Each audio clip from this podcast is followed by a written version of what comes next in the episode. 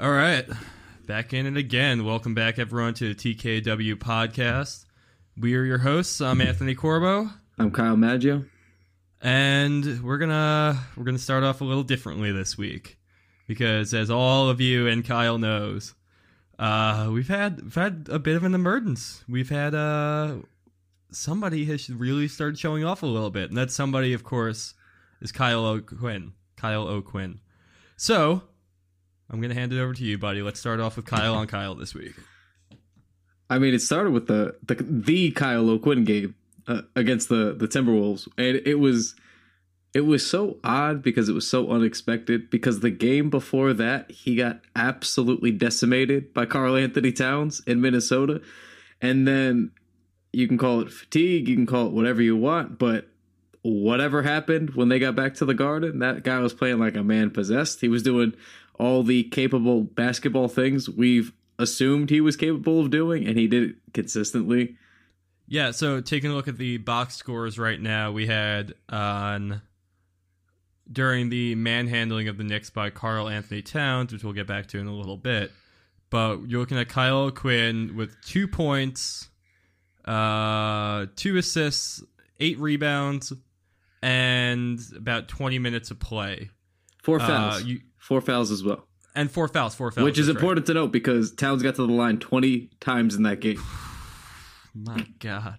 Okay, and uh, then jumping over to the next game, you're looking at uh, same same Kyle Quinn, just a different day, with 20 points and 13 rebounds and two blocks, two blocks. same amount of fouls, but two blocks. Yeah, but that's uh, in 31 minutes too, so not quite a little bit more spacing between those fouls.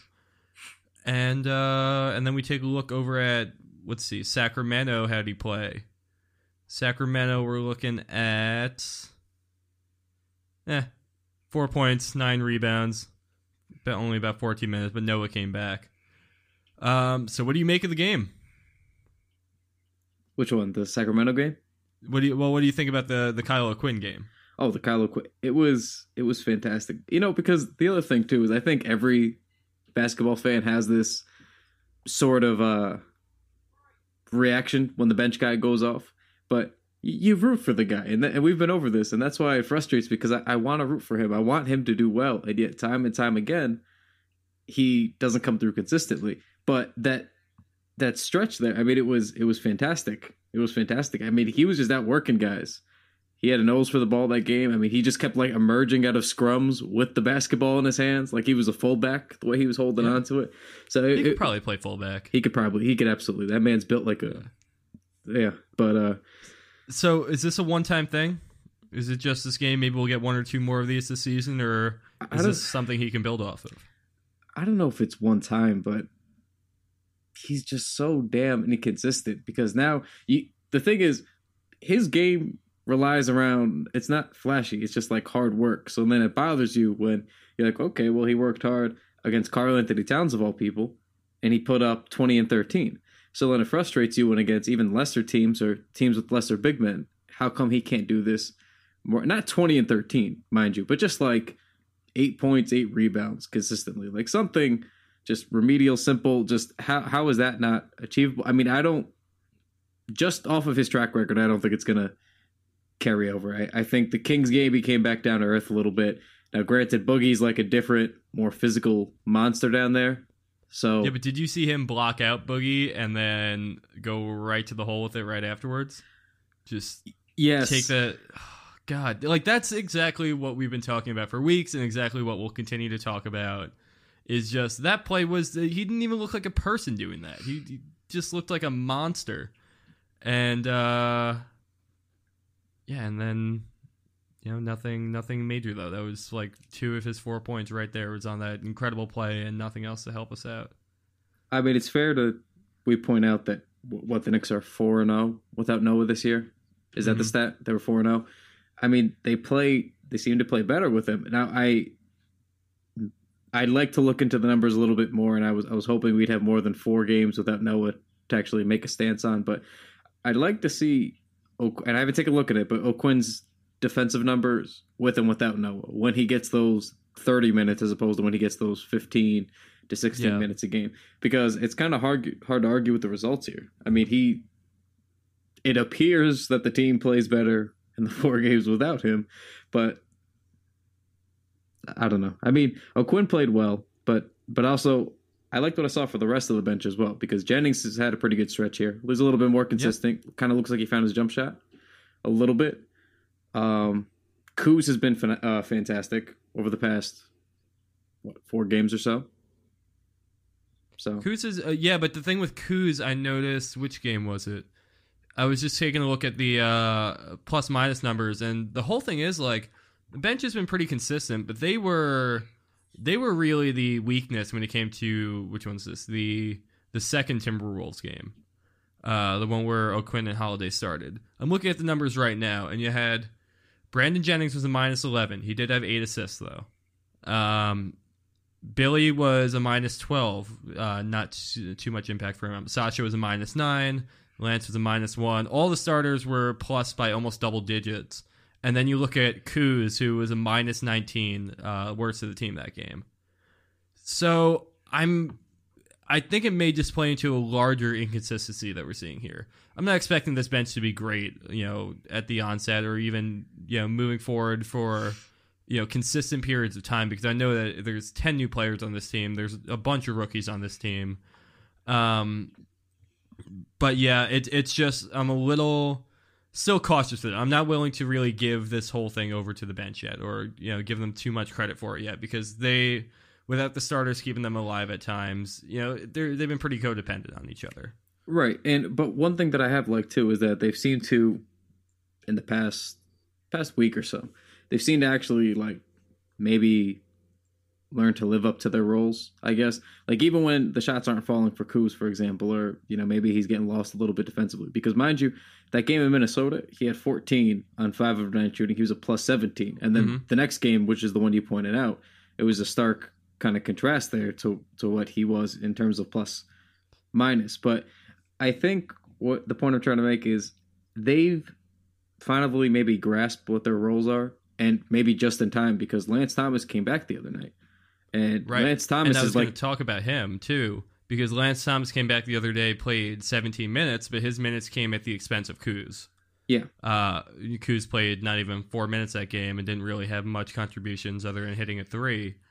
But um, yeah, it's it's everyone is starting to find their roles a little bit, but it's going to be that that two and that three spot that still kind of bother me. Um, I don't know if Lance is ready to prove that he's you know back and can is you know deserving of almost 20 minutes a game. Um, and I don't know what still, even though we're a quarter of the way through the season now, not entirely sure all the way what Kuz has in this tank. Um, and then just Justin Holiday and uh, Sasha at the two are not anybody's ideal combination. no, no, they're not. But what we get back with Lance, if nothing else, is depth. Like his offense has been off since the preseason. We knew that, but we eventually later learned it was the plantar fasciitis. He had a sore right ankle. Like that, there was some stuff going on. So hopefully we could chalk those injuries up to that. Hopefully he's finally healthy now. You know, he didn't really shoot great in his first game back either, but you know, he's really just there, kind of stretch the floor a little bit, play some good defense, hustle. So we we got depth back, which is key, really, because if you look at the inconsistencies with guys like uh, Kuz and even Billy, they were playing kind of maybe a role that was too big for them too early. So at least with Lance, I think that's fair. yeah. So at least with Lance back, they can kind of settle in. You know, they can not try to do too much when we're in those. Like for example, Kuz. We know Kuz can shoot. Kuz is out there for offense. Billy's out there for offense. Billy can't play defense yet. So if these guys are out there, they're trying to force a little bit more. And now in these limited opportunities, you know, we could actually have Lance steady the ship a little bit. These guys don't have to force to chuck things up just to get some offense going. So hopefully, hopefully So things get a little smoother. hopefully things will get a little. I think they will too. I mean, now we're getting to we have the 21st game of the season tonight. We're a quarter of the way through the season, so things should start ironing out pretty pretty soon. Um, but I did want to kind of take a look because you know Knicks went three and zero this week, and it was a good you know good week for us. But they were all pretty close games, And I mean, not the entire time through. The leads were fluctuating on both sides for a little bit, but um, you know, I don't think any one of these games was decided by more than like four points. Um, Yeah, I mean, yes. So it's like, or Sacramento, uh, Knicks beat Sacramento by eight, but still, they couldn't really stop Towns or Boogie. They didn't really have um, clear cut answers for that. Even with Noah back in the lineup, I wasn't expecting anything huge from him right away. But with Noah and despite O'Quinn's performances and you know despite Billy's growth and anything like that, they what has to be done for them to be able to stop these intense offensive mastermind centers down low?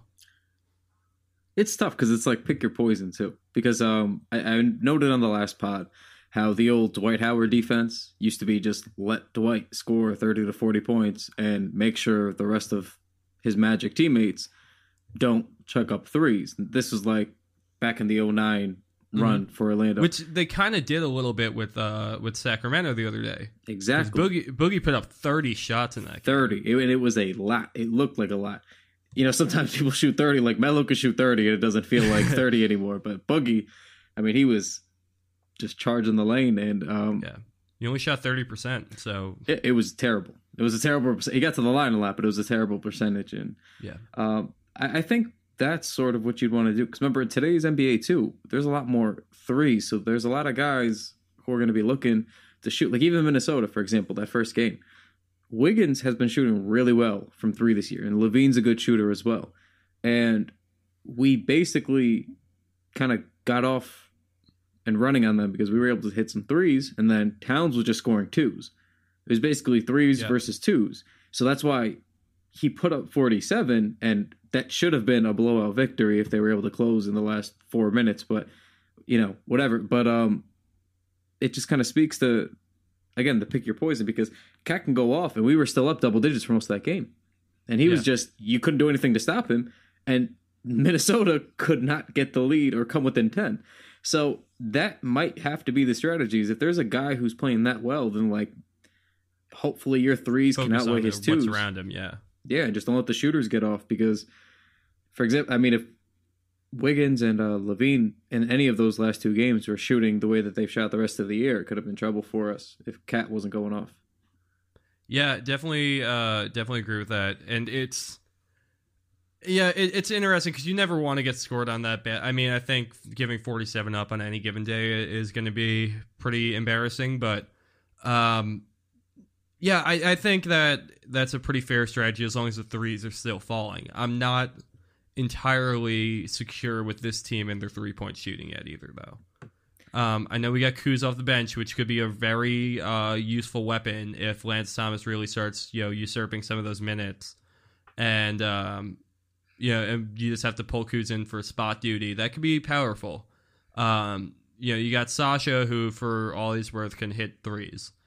Um, And Lance can shoot too. I mean, again, we, Lance we could shoot. He did shoot at one point. I don't know where. I don't know what happened, but well, um, it, it might be a little bit of a regression too. Because remember, last year he was close to what forty percent. forty. Yeah. So before that, I think he didn't shoot anything better than 33. So I think he improved, but 40 maybe was a bit wild. So maybe what we're seeing a little is a little bit of regression. He might trend back towards like mid 30s, and even then, that's still league average. So that's not the Yeah. worst thing. That would be good with that. He'd he'd be able to do that. It's just you know with him and like you know I'm not talking about shooting threes with Noah, but we just don't know what we're getting out of those two, and it's just not a large enough sample size to really um, show what they can be in the lineup. And that's what's kind of um, concerns me, I suppose. Really, just at the at this point in the season, like we're twenty about to be twenty one games in. I've been predicting 30 games is what it'll take for the team to get it together if they're going to get it together. But with all these injuries and all the uh, the consistency that they're not getting, they haven't had any kind of consistency throughout the entire season because Rose missed the first couple of games, uh, or the preseason rather, and then so they're trying to build off that, and then we have Lance going down, and then you have Noah going down, and then uh, just a bunch of players breaking out, players regressing. So I'm I'm hoping that it's going to be within the next two to three weeks or so that they can really pull all this together and we can find out find out finally who is going to have what role. Yeah, I was, and two things on that. Uh, first is Kristaps was the only real constant within the first.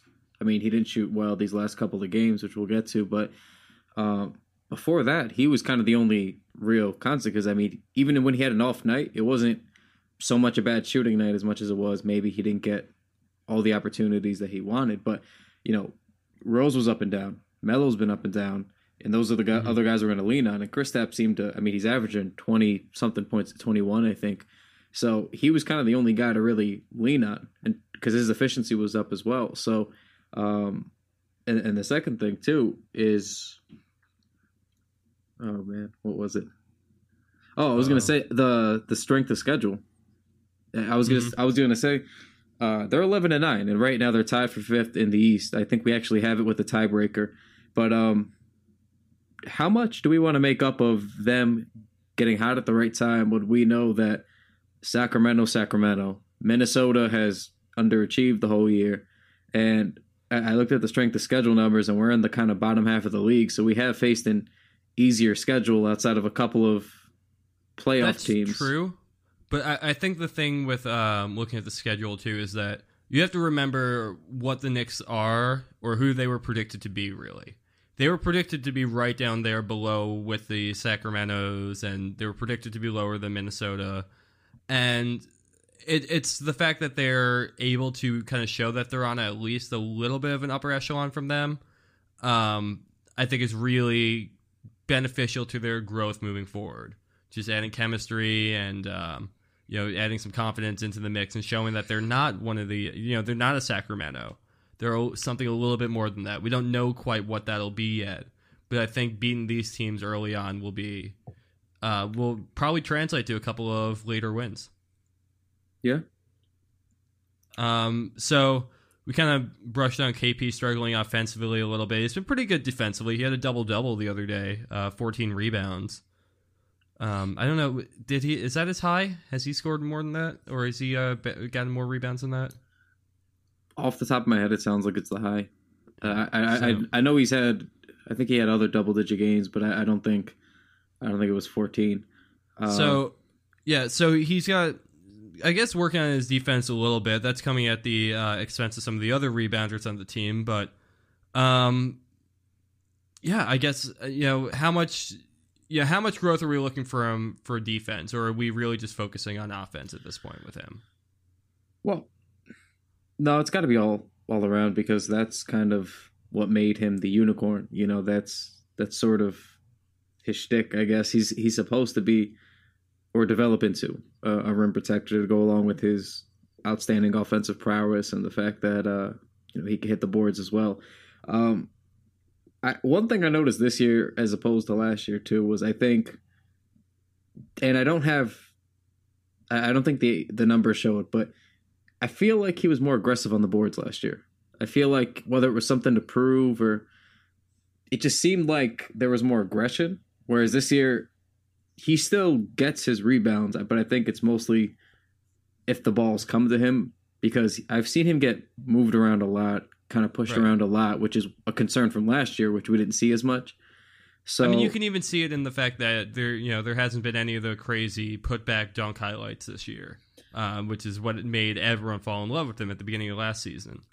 Um, yeah. yeah, so I think probably I think a lot of that is working into new spacing. Him trying to find some, uh, you know, the offense guiding around him a little bit more. Him trying to get spaced out a little bit more on the floor. Um, but yeah, it's it's it's, interesting. He doesn't see. He seems to be really focusing on that offense. I mean, the one quote I like from him after the Sacramento game was obviously his shot wasn't falling, and I think uh, Reed actually noted that these were because I, I missed the game initially, and Reed was talking about it and saying that these were mostly, you know, the same looks over the last couple of games that he's been getting the whole year. These were looks that he's been hitting. These little uh, high post turnaround jump shots, uh, right. right. you know, a couple feet off the block, that little spinning shot he likes, that usually the bank shot. So these are shots that he's been comfortable with through the first 20 games or you know 19 games and then the last couple he's not shot well at all. I mean, I think over the last five games, the only game he shot over uh, fifty percent was the first game against Minnesota, when his 29 point effort kind of got dwarfed there by Cat. But um, so What do you I'm- make of the matchup, by the way? What do you what do you make of the Karl-Anthony Towns Kristaps Porzingis matchup? I, I- is are we looking at uh you know Chamberlain Russell here or I hope so, but it's it's fun because they're so athletic and they like going at each other. That's what you saw in the last couple of games because Cat was trying to to yam it on him a few times. He was coming right at him, right down the paint. He was trying to dunk on him, and you know KP pretty much every time if he didn't block it, he fouled him. So it, it was that's that's fun. That's you know two of the best young stars in the game going right at each other, and and it's Yeah. I mean KP tried I, also, I think, but he's a little bit less adept to going to the hoop, and it didn't work out as well for him. But I think well I think you know I don't think anyone's really debating that Towns is at this point in his career a little bit further ahead than Kristaps is. Just kind of across the board, uh, Mhm. you know, he's kind of got his game figured out more so, and Kristaps is still trying to figure out little nuances to add in there. Um, but yeah, I'm I'm I'm really hoping this one stays fun. I'm hoping they both stay with their teams for a while. Obviously, Kristaps, but uh, unless Towns wants to come to the Knicks, in that case, dude, hop on over. Um, but uh, yeah, I'm hoping this one lasts for a while. I'm hoping it's fun. I hope you get a little, you know, uh, Wilt Russell or uh, you know Magic Bird or something in there, and uh, I, I think that could keep people pretty inter- interested for a while. But um, yeah, I, I I don't know. I'm I'm a little worried about the the shots not falling in. I'm hoping that just because we know what a wall he hit last year. Um, and I'm hoping he doesn't try to pull himself out of it or he doesn't feel the pressure of it as much this year. Um, and yeah, I hope he just keeps developing. Do you think there's any kind of wall coming from him at any point this season? I, don't know if it'd be a wall. Uh, maybe there's going to be several, and the, and the reason I'm going to say that is because um, initially that first week we were bitching pretty heavily about the fact that guys were just blatantly missing him, but he's getting pretty much every look that he wants now. I think we're getting greedy when he doesn't get every single look that he wants because I mean he's shooting close to 20 shots a game now, so he's getting plenty of looks. He's getting plenty of looks, but um. I, I don't know. I just think this increased output here is probably going to wear him down a little bit. I, I think he's stronger, obviously, than in his rookie year. He he's gone through a full season, so I think if anything, we're just going to see maybe some inconsistencies game to game, like like we saw in the last five or six, maybe something like that, where he's just you know he carried a very big load that first fifteen or sixteen games. Melo was up and down, Rose was very Yeah. up and down, so I, I think that's more of what we'll see. Maybe not like a rookie wall where it lasts, you know, 20 games or something like that, but maybe like, all right, five or six game where he's just a, a little bit off. And I think we Mhm. might see that a couple of times throughout the year. He is playing, um, I think, six more minutes than last year per game. Yeah, he's up from 28.4 to 34.3. So, I, yeah, he's going to get worn down a little bit quicker. Um, but yeah, I, I think he, I think the good thing for him is that he's sound enough in what he's been working on, like since his rookie year, and like kind of getting acquainted with the team and figuring out how his strengths are going to play into the NBA. And now he can really, you know, if he does hit that wall, if this kind of shooting slump continues for him for a little bit, I think he at least knows enough to work on other parts of his game so that when it finally comes back, you know, he can be stronger defensively or he can be a better rebounder or something, Yeah. Well, that's what he quoted actually after the Sacramento game. He was saying, you know, if my offense isn't there, the one thing that is always there if you work hard enough is re- your effort on the rebounds and defensively, and that's what he was trying to do. Now, I think he's kind of lacked that a lot more than we were used to seeing last year. So I'd like to see him, you know, have that mindset going forward for the rest of the ga- uh, games this year now. But we'll see. I mean, that, just hearing that out of his mouth after this little poor offensive stretch was actually nice. Yeah, I think so. I think that's kind of what everyone's been craving to hear for a while. Just in the Carmelo Anthony era, the I think the mantra has been not just for him but for the players that they've surrounded him with is if you're not hitting your shots, just keep shooting, and eventually you'll hit your shots. Shooter's got to shoot. Yeah, shooter's gonna shoot. So having someone who's a little bit more versatile than that and knows he needs to work on other parts of his game to really get to where he needs to be, that's helpful. Yeah. that feels that's good to me. Um, how many games do you think Melo is going to play this season?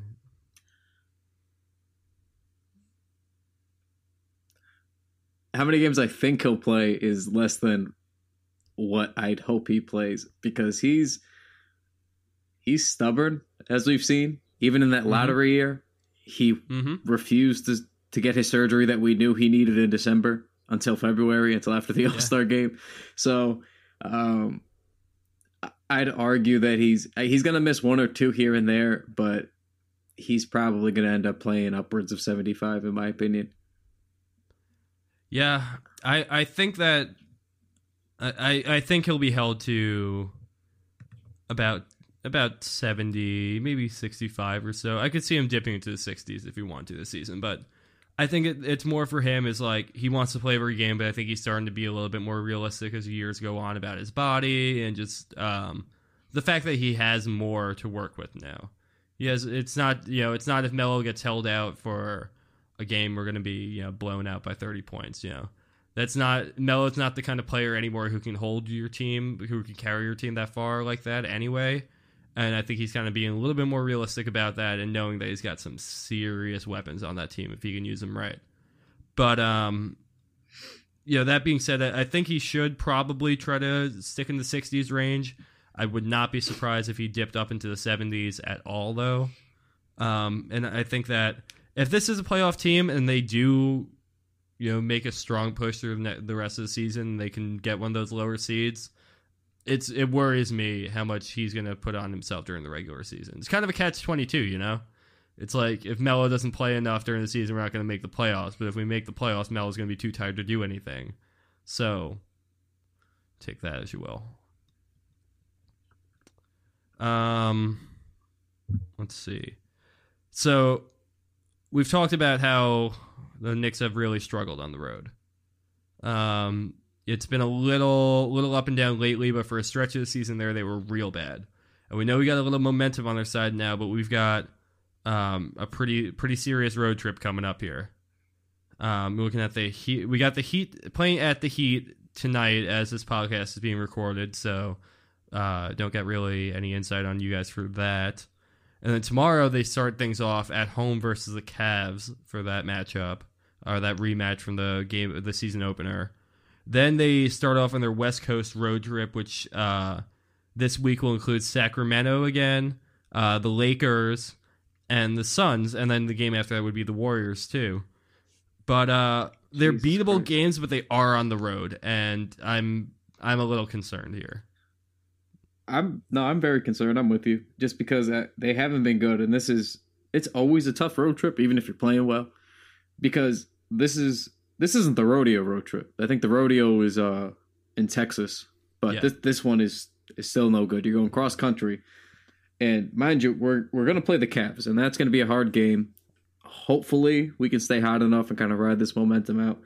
Um, Cavs haven't been playing spectacular, but they're still the defending champ, so you know can't get your hopes up too high.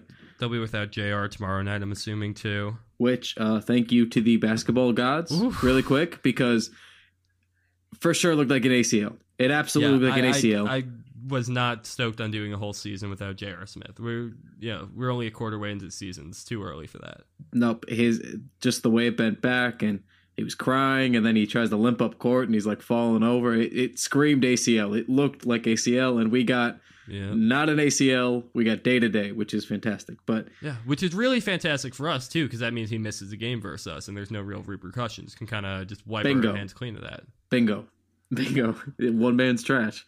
So. Um, now I'm worried. I'm worried, especially now we're gonna get an angry boogie in Sacramento. He went nine of Angry thirty. Well, I mean, he's angry for two reasons. He's angry because he shot nine of thirty, and I'm sure he's gonna be pissed because his boy Matt Barnes is over here punching people in the club in yeah, New York. I, I was wondering whether we should even get into that, but it, it's I don't know what's going on there. Uh, what's Matt Uh, Barnes? Come on, man. Just be better. Just be better. We don't got to get too into depth. Just maybe don't don't choke women. That's probably a good start. And then Yeah, that's that's probably a good start. And like just just kind of if you're to try to live this kind of life or whatever, like you got to kind of differentiate the NBA life from whatever else you're trying to do. Like if you're trying to really like cuz your image needs some revamping, dude. Like things haven't looked great for you and I know you kind of thrive I'm talking directly to Matt Barnes now at this point. But I know you kind of thrive on it. but uh, man, there's there's not all publicity is good publicity. No, It's- he's he's a damn near forty year old 36 man. years old. a- I think he's dangerous. Uh, he's in probably in danger of uh, you know, losing at least some minutes. Maybe not a, a- you know his role on the team, but he's only got so much left in the tank. There, he's got to worry about this image a little bit. But whatever, man. I think his image is okay. He's got a man bun now, so He does have a man bun now. That's right. yeah. Yeah, I, I- saw that. I was just reading the article about it. I saw that man bun. I was just like, everybody now, everybody got Spencer Hawes and Matt Barnes with man buns now. It's Yeah. what a time. Um, Um, but anyway, my thoughts are this Cavs game is going to be a really big one for us.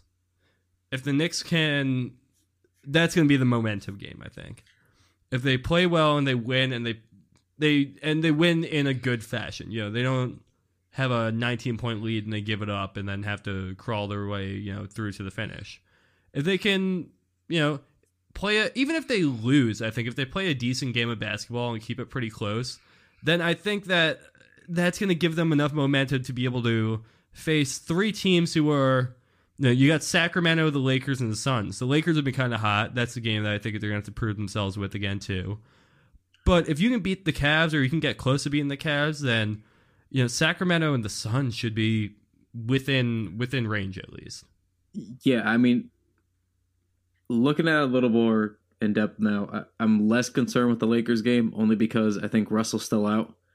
I think um, he had He's that. back on the court working out uh pregame today, but Okay. other than that, uh he's still out for the time being. I'd I'd like to imagine he's going to be out. Um, I think because he had that knee injection, and I, I think the the timeline for that's a, about another week or so from when he got it. I I think so. I'd like to not see him if possible. Yeah. But um, yeah, I'm mostly No crazy about the- swaggy plays either. No, no, he's out, and he's been one of the better shooters in the league this year. So, um, but about the Cavs game, that's exactly where I was going to go with it. They don't necessarily have to win this game; they have to lose good, and obviously, we'd like to see a win, obviously. But if they lose good, if if we have a good competitive game, we lose by less than like six, seven points, and it, it's a hard fought game. It's never there's no double digit leads. We're fighting the whole way. That's what matters. I, I think at this point you got to start sending a message, and especially we've been a good home team. I think we're uh, nine and three at home, if I'm remembering correctly. Something like that. It, it's been the road that's been getting us, but So you got to have a good home game here. You, you really do. You got. I, this is the time to get the Cavs too. We talked about J.R.'s uh, going to be missing, so um, yeah, they can there's lose. opportunities. Yeah, yeah, they could lose. Just lose good, because uh, if we're if we want to be a playoff team, like that's why Derrick Rose, uh, Joakim Noah were brought over here. You really got to prove it this time, and especially on right as we get to this long Western Conference road trip here. I mean, I'm not really. The Suns suck. I'm sorry. I, I want The Eric Suns Bledsoe. are not good. Someone's got to free Eric Bledsoe because it is just awful. I mean, he's been he's been. I feel like he's been 22 years old, ready to blossom forever, and he's not 22 anymore. He's just kind of wasting away. Yeah, I'm not super hot on Eric Bledsoe anymore. You know, it's just he's just one of those guys that I think are going to play well in situations where he's not a star or doesn't have to be forced. Like if you were to go to any other team in the league that's kind of competing right now or at least trying to stay competitive, you know, there's no way he's getting the opportunities that he is now. I don't know. I don't think that he's a great team player. Is what I mean to say. It it appears so from the way that he's played at times, but I, I don't.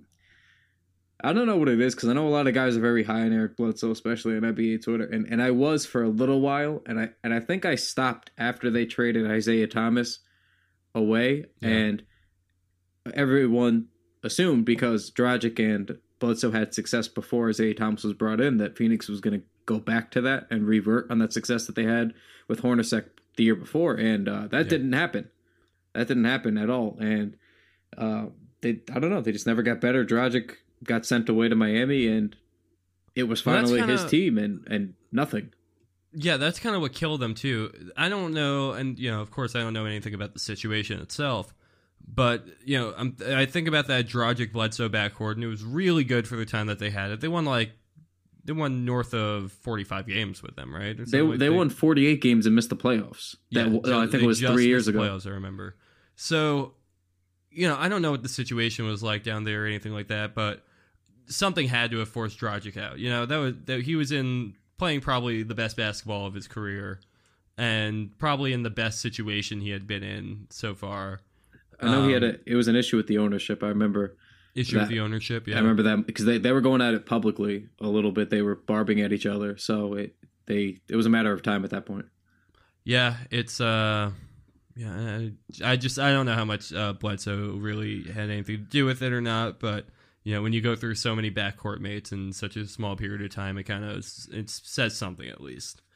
Um, yeah, but the the whole the whole thing with this this schedule is they have the Cavs, they have Sacramento, they have the Lakers, they have the Suns, and then they have the Warriors right after that too.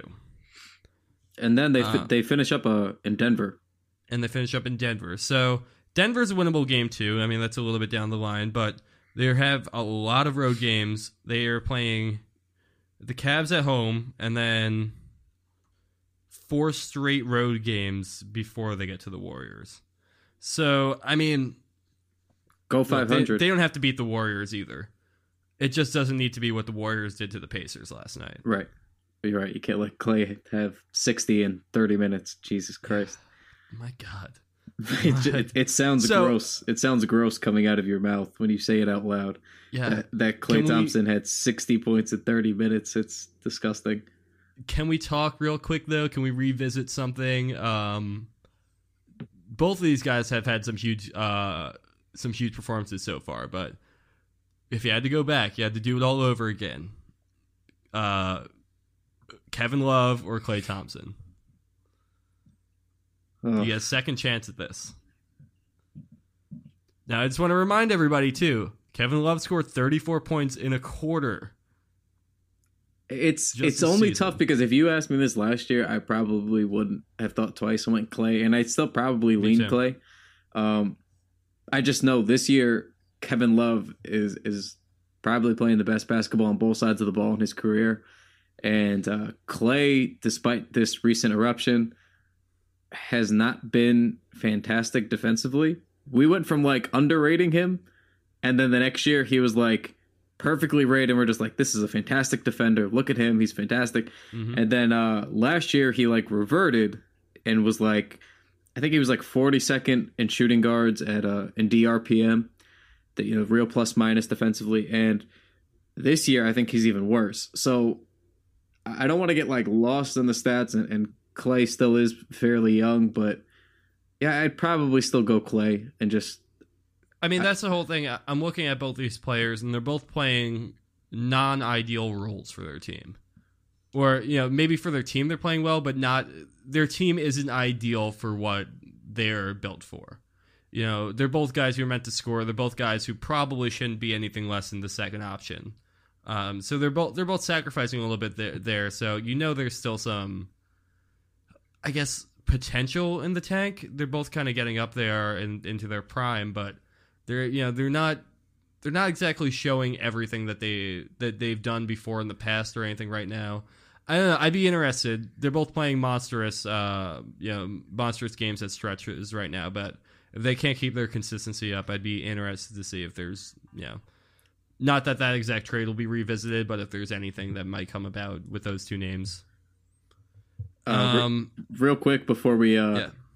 switch off of Klay, I'm going to hold up to the camera here so you can see something that I wanted to laugh out loud at. Um, here is something that I just got sent, and it is a picture of uh, Klay oh Thompson my god! superimposed on top of Wilt Chamberlain holding the 100 sign.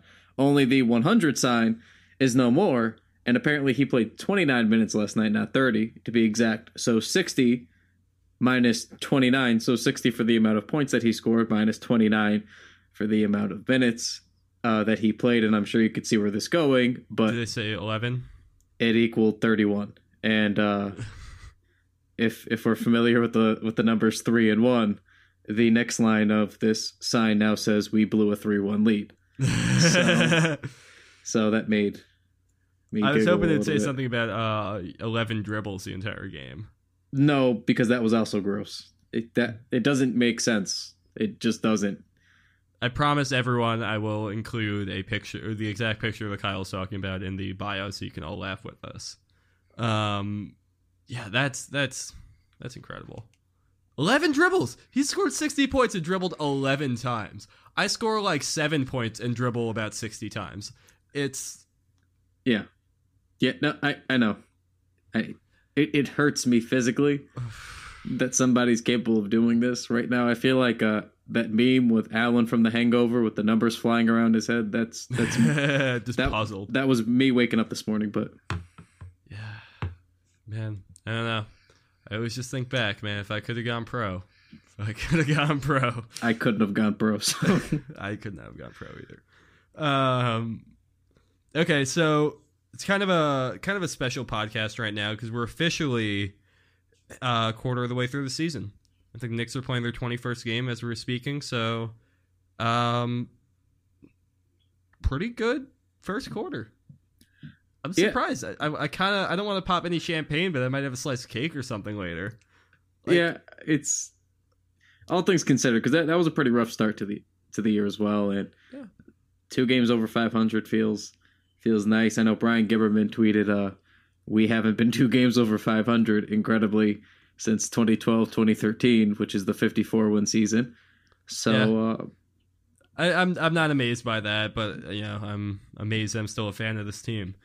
Um, so you know we talked about KP possibly hitting a wall. Um, do you think this team? I kind of want to talk about the next 20 games here. Like let, let's let's break this whole season down to little more digest digestible bits.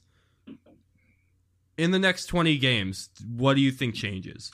Do we hit a wall? Do you, you know, does this momentum go out the door? When would that happen? Or is it only going to get better? I don't know if it's going to get better or worse. I think the better word is interesting because um, I know, for example, right now, despite his inconsistencies, Derrick Rose is now at his highest true shooting percentage since his um, 2011 2012 season. Really? Before- yeah. Now, that's not the same true shooting, but it's the highest since then. So now we're starting to get into the territory of he's playing better than he's played the last couple of years, despite the rough start to the year. So now these next 20 games, what I'm most interested to see is consistency, especially out of him, because like we've kind of gone over a lot. You know, Melo right now has been very up and very down. KP has really been the only constant, and even when he's not playing particularly well, he still impacts the game pretty significantly somewhere else. So for me, it's a matter of consistency and and can we actually maintain where we're at because I don't think this is a 51 team and I don't think this is a team that's going to you know finish a, a good amount of games over 500. They could. They could, but two maybe 5 games over 500 is kind of I think optimal for where this Yeah. team could end up. So over the next 20 games, I think you got to see 500 basketball to be honest. I think you got to maintain. So basically my question is can Rose maintain this improved level of efficiency and, and this improved uh, defensive effort? You know, can can that happen? Can we keep seeing some good bench minutes from a Kyle O'Quinn? Can Lance get back to his pre-injury form? So it, it's all about now. These guys got some games under their belt. Pretty much everyone except for Lance. Everyone kind of knows what to what's expected out of them. Can we really see consistency? So Well, Uh, th- that's the thing that kind of scares me a little bit is that you know Rose may be more efficient now than he's been since uh since you know 2011, but that doesn't mean he's been consistent either. You know that No. just means that some games he's playing really well and being really efficient, and some games he's playing piss poor. So that's what kind of that's why that's such a big question going forward. Is you know can he maintain this level of efficiency and maybe doing uh, do it on a more consistent basis even if he's not necessarily as efficient if he can just give us you know enough consistency on a you know week by week basis that's that's more important than a game by game kind of thing to me um but you know he is still a huge factor for the team, and it, it does worry me. And then it also starts to worry me, you know, if he does continue this up and down play he's been performing at right now, but manages to stay efficient. What do the Knicks do next? Is it is it time to shell out? Um, it's kind of a scary thought. You just don't quite know. There's so many different things that could, so many different directions that he and this team could go into uh, in just a 20 game span. I think what it really comes down to for him is it's going to take to the end of the year. You don't want to extend him too early. Um, if you if you really be, that's what kind of goes into these decisions is if you truly believe that this guy is going to be able to to take you somewhere in the next couple of years, you, you have to be willing to see how the rest of this year plays out. And I think the the only reason I don't want to re-sign him, despite I mean, uh, in spite of anything, if we have a, a 45 win year, even a 50 win year, I, I really, I just, I'd prefer to not re-sign him. You know, keep the rest of the team intact and try to find a young guy, try to woo, you know, Jrue Holiday away from New Orleans. Um, that's how I would feel. But I wouldn't also blame Phil and the management if, let's say, he goes on to average 18, 19 points the rest of the year. Maybe he starts shooting closer to 50%, you know, five assists, five rebounds, which is sort of where he's at, except mm-hmm. he's at like 16 or 17 points and he's still kind of shooting not the greatest.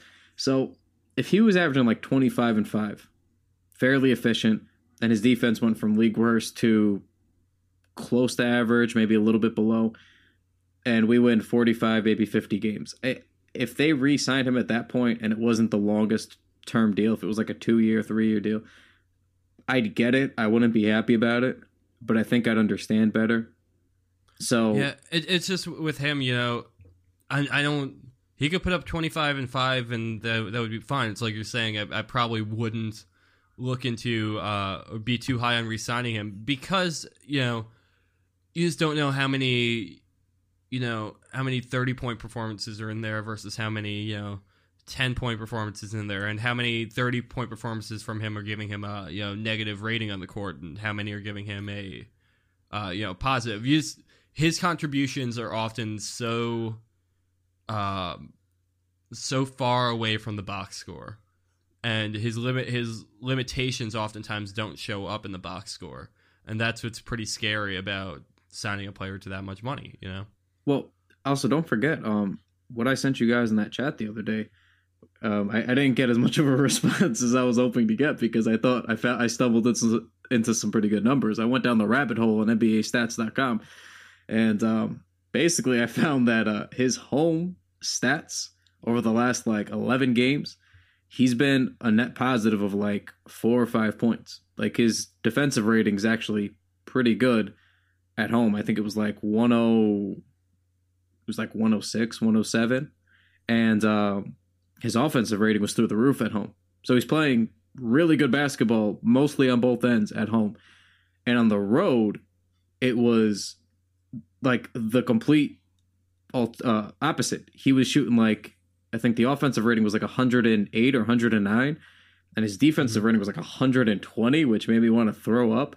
So basically, like, that's sort of where a lot of the inconsistencies are. And then is it any is it any real coincidence that the Knicks are nine and three at home when a guy who plays and contributes as much as he contributes, whether positive or negatively, plays that well at home, and they play as a team that poorly on the road, and he plays that poorly on the road.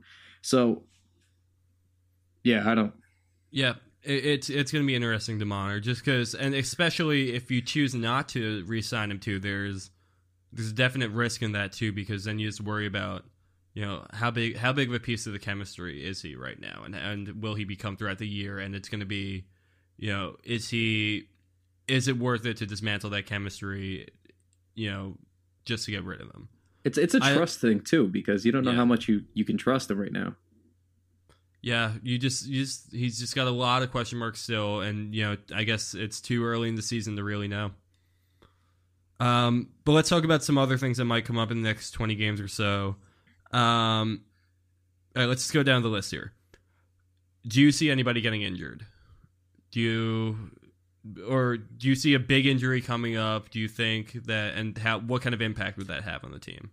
I don't know if I see a, a big injury, but I think we're going to start seeing little ticky tack things. I, I, think, I mean, we've already seen it with Noah a little bit. Noah's been missing some time here and there. But uh, I actually think Noah will be better over the next couple of games. I think Jesus. he's getting a lot out of his system. I think I mean, he's going to be a little bit more consistent on the court. Could you be worse? You know, yeah. I mean, he, it's. I mean, there's nowhere to go but up. I mean, he's been so bad.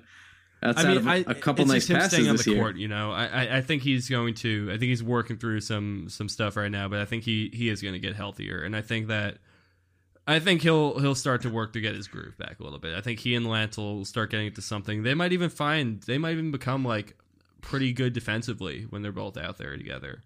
But it's going to take time on that. I could start to see Melo um, starting to sit out a couple of games over the next couple of weeks too. Um, but I, I think he's just going to start needing some rest. Um, I'm also kind of looking at you know some new additions to the team and like you know who they could call up from the D League or who they could sign, uh, who they could possibly trade for. Um, I know Randle's in the D League right now, and there's a lot of buzz on him going into the season. And Ron Baker hasn't really done much in the last few games. Um, I could definitely see a split, uh, a switch coming for those two in the next few weeks. Yeah, I mean, I think you just got to give him a chance. I yeah. think that's what it comes down to. You know, Ron Ron had some time up here. He didn't get to see a lot of play and and I think a lot of that had to do with Justin Holiday playing pretty mm-hmm. well, pretty consistently. Um, him and Jennings kind of took up most of those guard minutes, but I think you can never really have enough really solid point guard play. I think like what was Chicago? It was Chicago like three years ago, two years ago when they had Nate Robinson. Remember? Oh yeah, yeah. Remember yeah, Rose? like Nate. They had uh Rose is out. He Rose was, was out. They had like Nate. They had Hinrich. Hinrich. They had there was an, another guy. Uh, Jesus Christ, who was it? Yeah, there was. There was. You, you know what. I'm talking about, though. They had yeah. they had competent guards. These weren't anybody spectacular at this point. Nate was just he he had a good run with them, but um, they just had uh, the, the the starter was Nate. He was playing well. Hinrich played well enough off the bench, and to back Hinrich up, they had another sturdy guy. And did they were they both starting? Was it Nate and and Hinrich starting? Possible. I don't remember that far back. I just I'm remember seeing to, both I'm of them. Trying to see who was on the team at this point. Um. Oh, you know what's a fun fact too? Because now I'm looking at uh. Wow, this I'm looking at the 2012 roster, and I think it was in the next year. But damn, I'm looking. I'm seeing Kyle Korver on here. I forgot he was there for a good period of time. Yeah, he was a good bowl. Yeah, Boozer, uh, Ronnie Brewer. Um, but no, I was looking at the stats from the uh, Minnesota game the other day, and you know that John Lucas III is still playing, and he plays for the Minnesota Timberwolves right I now. think I think that's what I was thinking of. I think I was thinking of John Lucas. Okay, he, let's he, see. I, I have this season up. I have the season that you were talking about right here. We have uh oh Lou Amundson was playing for them for a little bit, but the uh it was Marco Belinelli. Um, who else oh, was that guard? I love me some Marco you know, Jimmy Butler was there. Um, Daequan Cook, who I don't really know too much about. Uh, they had Rip, Rip Hamilton. Um, Kirk Hinrich, Nate Robinson, and then uh, Jeff Teague's brother Marcus. So, yeah, they they and you know those are all guys who can shoot and step in and play a couple different positions, but they were kind of this is about the same time when Phoenix was doing their two guard lineup with Hornacek with the two point guard lineup, and I think they were kind of playing into that mold a little bit there, and it, it worked out for them. They were forty five wins that year. Yeah, and the thing that I was, uh, the thing the route I guess I was taking here was Hornacek loves using these two guard lineups like we've been talking about. So obviously he plays Brandon Jennings a ton, and we've seen Jennings in an all bench lineup. We've seen him run with the starters. We've seen him him in roles in the starters. So I think it'd be beneficial if if we're running that much uh that many sets with point guards out there, why not bring Randle up and I, I don't know. Yeah, like I think if we send Baker down or you know make Sasha inactive some games, or I think End, uh, Ndour's been inactive a little bit. Yeah, he You didn't know- play the last game. Yeah, I think just plug Randle in, see what you have. Let him play less than ten minutes a game. Just get out there, see if he can make any plays. Run him out with uh, Jennings, maybe a guy who's going to facilitate a little bit more. See what happens. I, I, you never know what you really have with these D League guys until they get an opportunity. Sometimes you miss, sometimes you hit. So Yep. I'd like to Two see come situations. I'm keeping my eyes on um, going forward. There, it's probably going to be more than just the next 20 games, but um, the first one is pretty interesting because I have no idea how this could pan out or anything. But whatever is going on with Motiejunas in uh, in Houston, you know, he signed with Brooklyn. They matched his offer sheet. He didn't go in for the physical. You know, it doesn't seem like he's going to play for the Rockets. So the question is, what now? You know, are they just going to keep him in purgatory or you know, I'm I'm just he's a name that I'm keeping my eye on. I don't know if there's any connection or except for Phil loving his Euro bigs. But um I I'm I'm keeping an eye on him because he could be a good addition to this team, I think. Uh, You know, add a little bit of depth up front where they've been just terrible at times. No, I, I really do like him. I I'm cons- I don't think we're going to sign him because I don't think so either, but it's just it's a situation I'm keeping an eye on. No, absolutely. I, I do think he's going to get trapped into purgatory because that's it. It's it seems like it's a standoff now because it seemed like the Rockets were ready to let him go, and then he signed to Brooklyn. It's like okay, he's just going to ride away on a lottery team. Just let him go. It's not a big deal. And then that kind of matches off for which I, I don't really get why you do that unless you're Uh, being spiteful. Yeah, that's and then um spite. Yeah, that's what it and then- to me. and then to kind of confirm our gut here that it was spite, you know, he has a, a physical for this now matched offer, and then he doesn't show up to to his physical. So, um, it's just like this weird game of chicken now, and I I think it will get a little bit ugly. Unfortunately, I I, I don't like it. Um, I think maybe there's more to this that we don't know. Maybe he's got a little injury. Maybe there seems there's got to be a reason for why the Rockets would be acting Yeah. like this. It's something I- doesn't I- add up. Yeah, something doesn't add up, and I think this really just speaks to um, how badly restricted free agency re- needs to be revamped. I mean, guys, I- guys getting locked in situations like this. It's just you know, hopefully we see something with that in the new CBA. Yeah. Um, a more likely scenario, or something I could actually see possibly happening, would be uh, Nerlens Noel in uh, in uh, Philadelphia. Uh, Sixers got to offload some guys. They're looking for trade partners. Uh, let's let's put a little something together here. Let's let's try to figure out the Knicks have the pieces to make this work. Um, what do you think Noel is fetching on the market right now, or what would he fetch? It's I think it's tough because you have to consider where he'd be going, uh, where he's coming from in Philadelphia, and they're sort of in a transition with ownership now because they. I think if this was Hinkie, we could have just been like, okay, we're gonna toss him our first this season. We think we're gonna be a playoff team. We think that's gonna be a higher pick. We'll toss him our first. Um, you know, take back Kuz, maybe another young guy that you like, and it, something like that, and, and let him have his little assets with his young guys. But but now they brought in Colangelo, which kind of says they want this team to compete, and we've kind of seen that. Now they they lose, but they play much harder. You could argue they have like Sergio Rodriguez, Ersan Ilyasova, and Embiid's back and playing out of his freaking mind.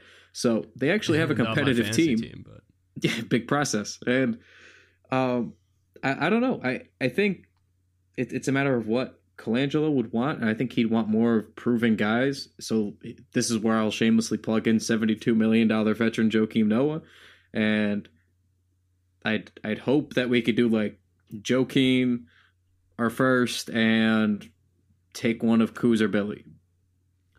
I I agree with that. I think that would probably have to be the um, the framework for that deal. Um, but salary wise, you know, I don't I don't know if that quite matches up. Well, uh, we probably think- have to take back like Ilyasova or something with that. I think it would. I think it would match up though because I think Noah's making more than Noel's making. I think Yeah. Noel, if I'm not mistaken, is still on his rookie deal.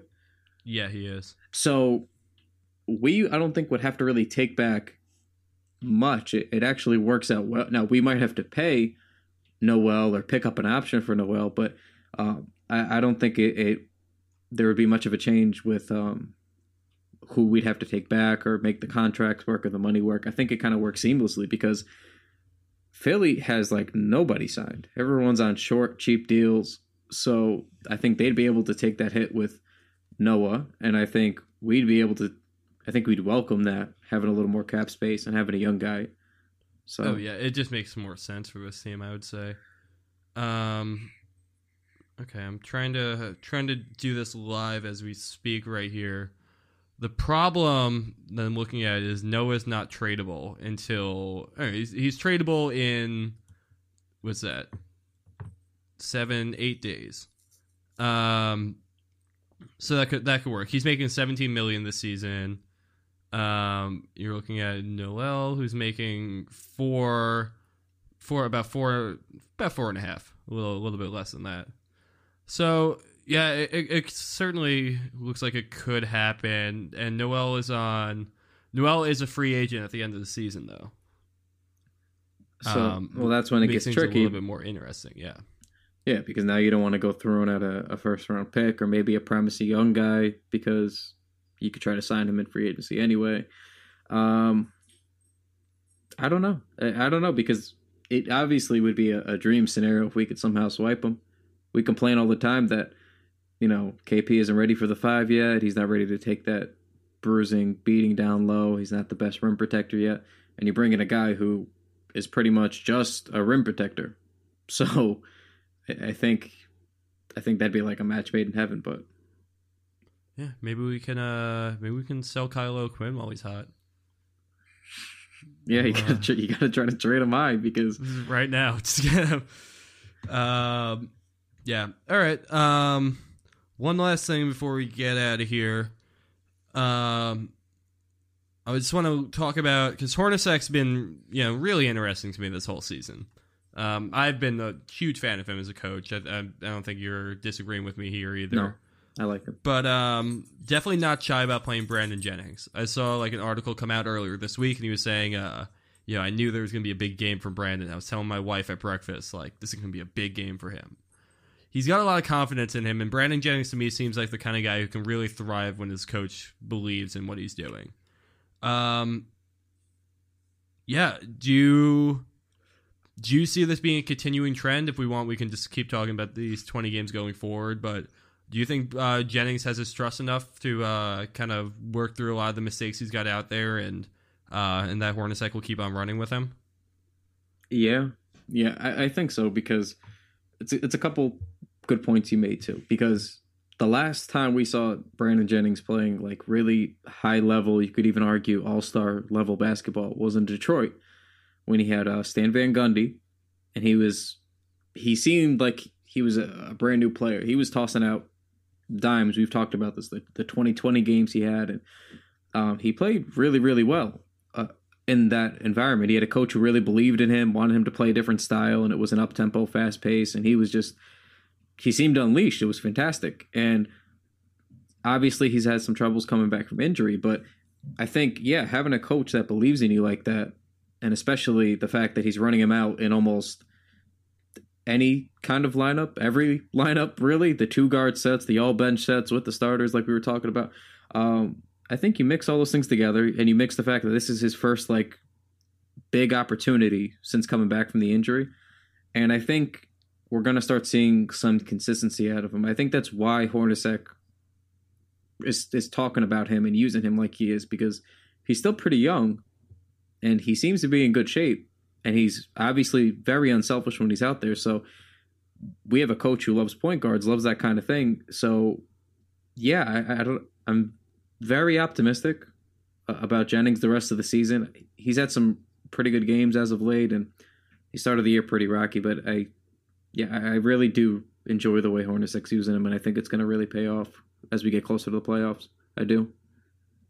Yeah, I agree with that too. I'm waiting the hardest part about this whole thing is I'm just waiting to see who drops back down to earth first. You know, I'm waiting to see the stretch of bad games that Jennings is going to have, and I'm waiting to see the stretch of bad games that Rose is going to have, and just see trying to see you know how quick Hornacek might be to throw Jennings in Rose's place. I don't really know Hornacek's thoughts on Rose or his performance, or you know if he has any thoughts on uh, you know Rose's role on the team. Um, obviously, it's going to be a large one, but you know whether that be with Brandon Jennings running next to him or uh, you know taking his place in the starting lineup for a little while, we don't know. But it'll, yeah, I, I'm glad to see Hornacek with so much confidence in Brandon Jennings. He, he just strikes me as the kind of player who needs it. Um, and it just it does worry me a little bit though. I don't want him to run him into the ground or stick with him for too long, and it becomes detrimental to the whole rest of the team because you know coaches are going to have their favorites, and sometimes it doesn't always work to the benefit of the team or the team's chemistry. But I mean, this this team, you know, just kind of you know, seeing that picture that came out of them all on the plane this week. Um, and kind of when everyone on the team posted it on their Instagram you know, this team just seems to like each other a lot more than teams have in the past. They haven't really faced too many uh, the struggles of the later in the season and you know crashing for a little bit, but I think as long as Hornacek has confidence in Jennings and as long as the team keeps their confidence in Jennings, then he'll probably probably keep playing well, and I think he'll probably have the back of his team. Yeah, and I think there is something to be said about the chemistry too, because you, do have some fun guys, and Kyle O'Quinn, Brandon Jennings is a bit of a jokester too. He, he's a fun guy to have. The young guys are obviously good friends already. KP, Willie, Kuz, like these guys all like each other.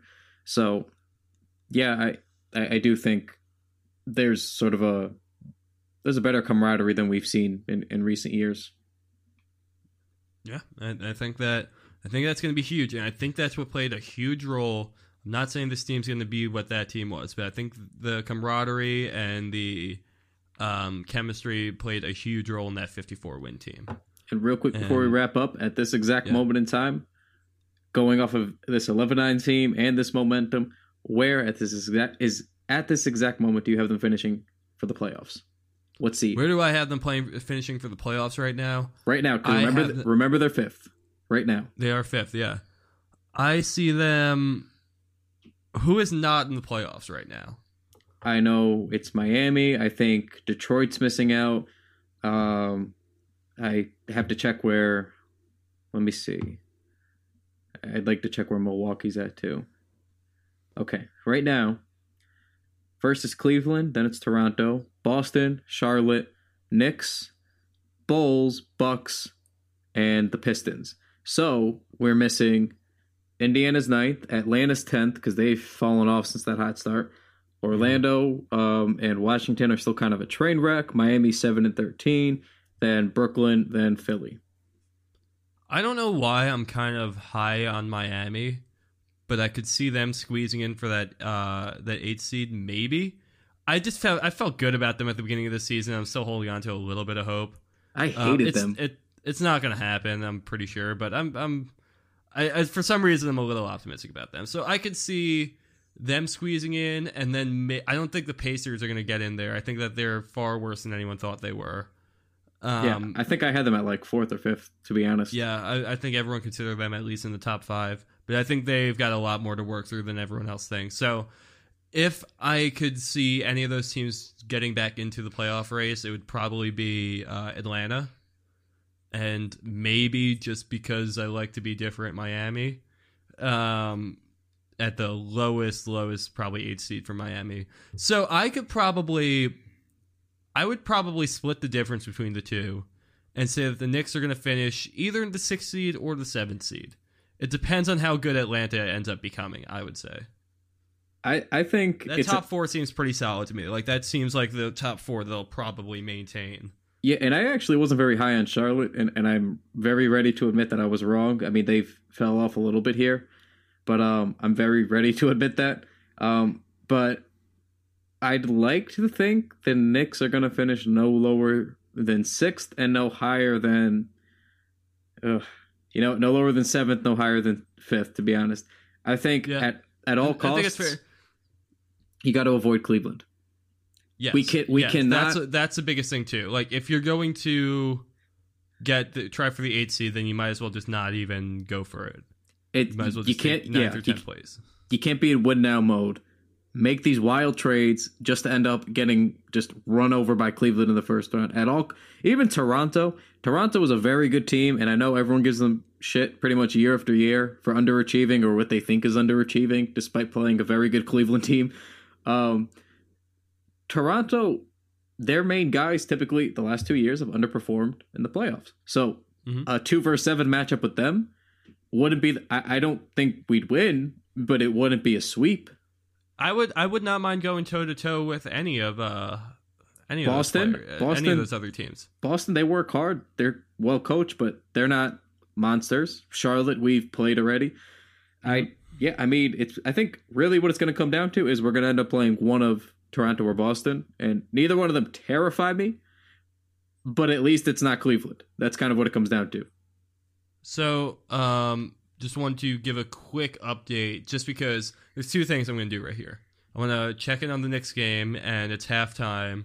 Um, Miami leads 54 to 53. Um, taking a look at just uh, Joakim Noah in particular, 11 minutes, eight points, and seven rebounds. Plus seven. Yeah, four of uh, four or five shooting. Not Now- bad at all. Which game was it that he had the great first half and the shit second half? Uh, That was um, it was at home. Um, Yeah, it was it was whichever game he got benched for. I want to say maybe the Charlotte. Mavericks. The Mavericks. Oh, it was the Mavericks. Yeah, yeah, yeah. he, he had um, like a, a, a litany of good passes in the first half, and then they just yeah. just nothing in the second half because he trailed off. the So let's reason why the reason why I bring up Noah in particular, other than what we were talking about all day, is because I'm currently looking at our TKW fantasy rankings. Um, because man, am I stoked about our fantasy rankings right now. Are you first, Anthony? Oh, I'm in first place. oh, I'm in first place. I have. Let's see. I'm I'm first in the first in the West over. Um, no, we're not in the same conference, but I currently have uh 35 wins, 18 losses, and one tie. Rocking the 657. I'm cool with that. On the other side, number one in the East, we have um a team by the name. And it's really funny because the team name, my team name is Chris Smith, and the team that's winning in the East is named Earl Joseph Smith III. what is dead may never die. And Earl Joseph Smith III, also known as TKW uh, social editor Trey Teamer, also has a 35, 18, and 1 record. So I can't wait till I go head to head with Trey. Uh, Uh, I, you, I will say this: I'm going head to head with him right now, and before this lead evaporates, um, Trey's getting fucking dunked on. I'm winning six, six, six, two, and one right now over Earl Joseph Smith the third. So um, probably won't last, but at this moment, suck it. you're not doing you're not doing too bad yourself either. You're I, uh, I'm okay. I'm in third. I'm in third right now in the East. You know, just just rocking a, a little bit over 500, but Just still, still plenty of season left to play. Yeah. So Um, yeah. Any you have you pulled off any big trades or anything yet? Or I am a historically timid fantasy trader.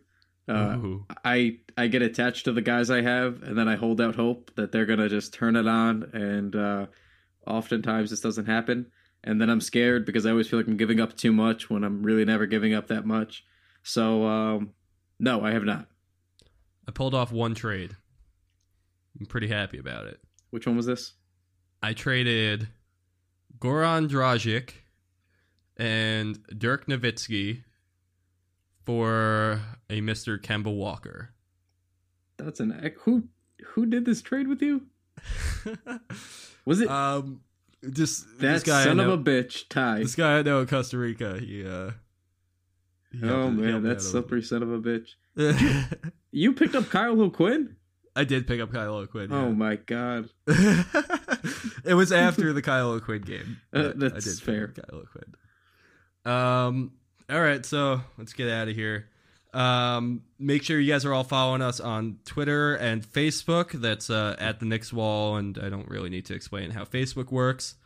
Um, quick, quick thing, 'cause I've been forgetting to do it the last couple of weeks, but I want to give a big shout out to uh, a group called Nada for the music that we have now. Um, I hope you guys have been enjoying that before and uh, before and after the show, but they really came through for us. and I really appreciate that. You can find some of their stuff at soundcloud.com slash nada boys. Uh, that link's also going to be in the bio. And uh, yeah, make sure you guys are tuning into knickswall.com. Uh, Nick Scalero had a piece go up about Cleanthony Early, one of the other D League guys we uh, didn't really get to talk about earlier. Um, that just went up uh, the other day. And then the very same guy who gave me Kemba Walker, Mr. Ty Jordan, uh, has got a piece coming up this Thursday about Melo's clutch capabilities. Um, so yeah, yeah, it's a lot of. I mean, we had that one game where he really sealed the deal against Charlotte, and hopefully we get a couple more good clutch Melo plays going forward. And then you guys know previews and recaps before and after every game. You got anything else? No, no, it was good. All right, that's about that then. All right, TKW podcast out. All right, take it easy.